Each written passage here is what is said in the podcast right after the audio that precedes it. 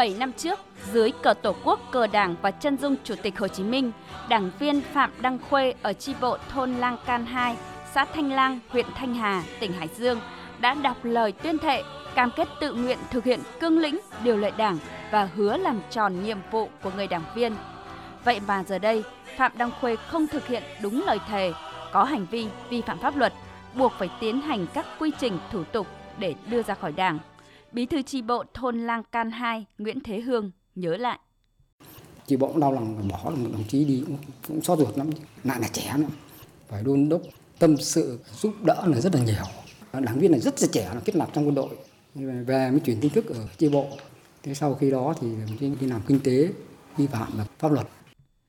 Phạm Đăng Khuê chỉ là một trong số rất nhiều trường hợp đảng viên nằm trong danh sách bị sàng lọc của cấp ủy đảng các cấp cả nước trong thời gian vừa qua do vi phạm nguyên tắc điều lệ đảng. Từ năm 2011 đến năm 2017, bên cạnh gần 12.000 đảng viên bị kỷ luật bằng hình thức khai trừ, cũng có hơn 38.500 đảng viên bị xóa tên. Còn trong nhiệm kỳ khóa 12 đã có 110 cán bộ thuộc diện Trung ương quản lý vi phạm kỷ luật đảng chỉ tính riêng từ đầu nhiệm kỳ khóa 13 đến nay, số cán bộ thuộc diện Trung ương quản lý bị vi phạm xử lý là 40 người. Rất nhiều câu hỏi đặt ra với chính những người phấn đấu kết nạp đảng hôm nay và rèn luyện khi đã cầm trong tay tấm thẻ đảng. Trên con đường công danh sự nghiệp, khi vật chất đủ đầy thì nhiều người lại suy thoái đạo đức, lối sống, tham nhũng, tiêu cực, đi ngược lại với lời thề danh dự của người đảng viên. Đây là điều mà Tổng Bí thư Nguyễn Phú Trọng luôn chăn trở.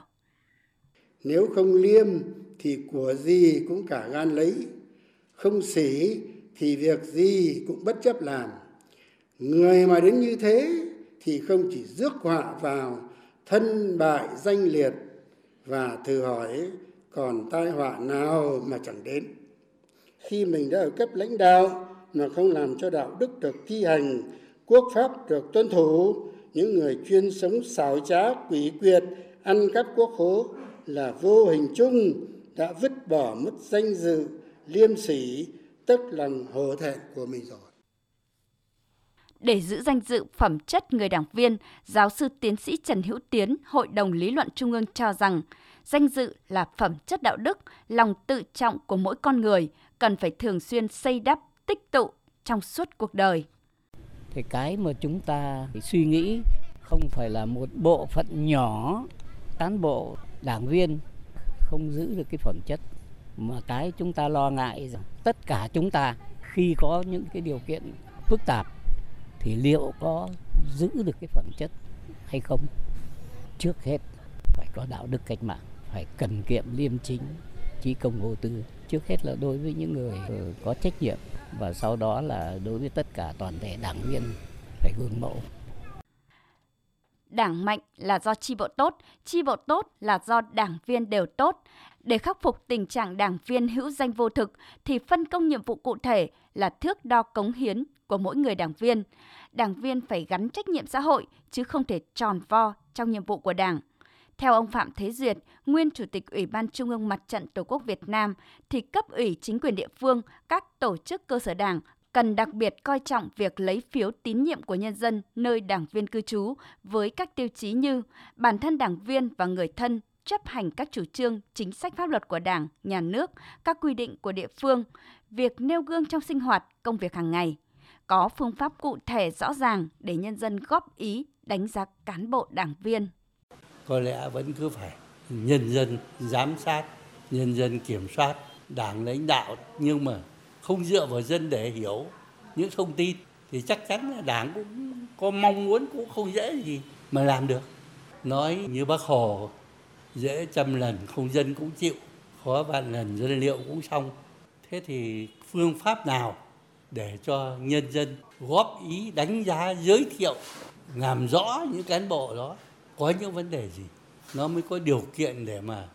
đi đến lựa chọn kết luận, nó mới chính xác được để xây dựng tổ chức cơ sở đảng và đảng viên vững mạnh, không thể thiếu việc phát huy ý thức tự giác của đảng viên. Theo nhà báo Phạm Đình Đảng, nguyên phó tổng biên tập tạp chí Cộng sản, thì mỗi đảng viên cần đối diện với chính mình, với lương tâm tự thấy không xứng đáng là đảng viên hoặc không thể làm tròn nhiệm vụ đảng viên thì tự nguyện xin ra khỏi Đảng. Mọi người không kể từ ai, từ người đứng đầu cấp ủy cho đến mỗi đảng viên bình thường tự so xét lại mình, xem có xứng đáng không. Thứ hai là mỗi đảng viên đối mặt với người khác cùng với đối mặt với chính mình, đối mặt với tổ chức và đến lượt tổ chức sẽ đối mặt với từng đảng viên một. Nhân dân đối mặt với từng đảng viên một. Có lẽ cũng phải làm một cuộc như thế thì chúng ta mới kỳ vọng tiếp tục làm trong sạch đảng mới kỳ vọng vào việc nâng cao vị thế cầm quyền của đảng mới kỳ vọng việc nêu gương của cán bộ đảng viên thà ít mà tốt còn hơn hữu danh vô thực. Việc đưa ra khỏi hàng ngũ của Đảng những cán bộ đảng viên giữ vị trí lãnh đạo nhưng thoái hóa biến chất, khẳng định quyết tâm của Đảng làm trong sạch đội ngũ, lấy lại niềm tin của quần chúng nhân dân. Trong bối cảnh hiện nay, đặc biệt từ thực tiễn thời gian qua, đòi hỏi yêu cầu sau Hội nghị Trung ương năm khóa 13 sẽ tạo chuyển biến, tiến bộ mới, thực chất, xây dựng đội ngũ đảng viên có số lượng, chất lượng, cơ cấu hợp lý, có phẩm chất đạo đức, bản lĩnh chính trị vững vàng, đáp ứng yêu cầu nâng cao năng lực lãnh đạo và sức chiến đấu của tổ chức cơ sở đảng trong tình hình mới.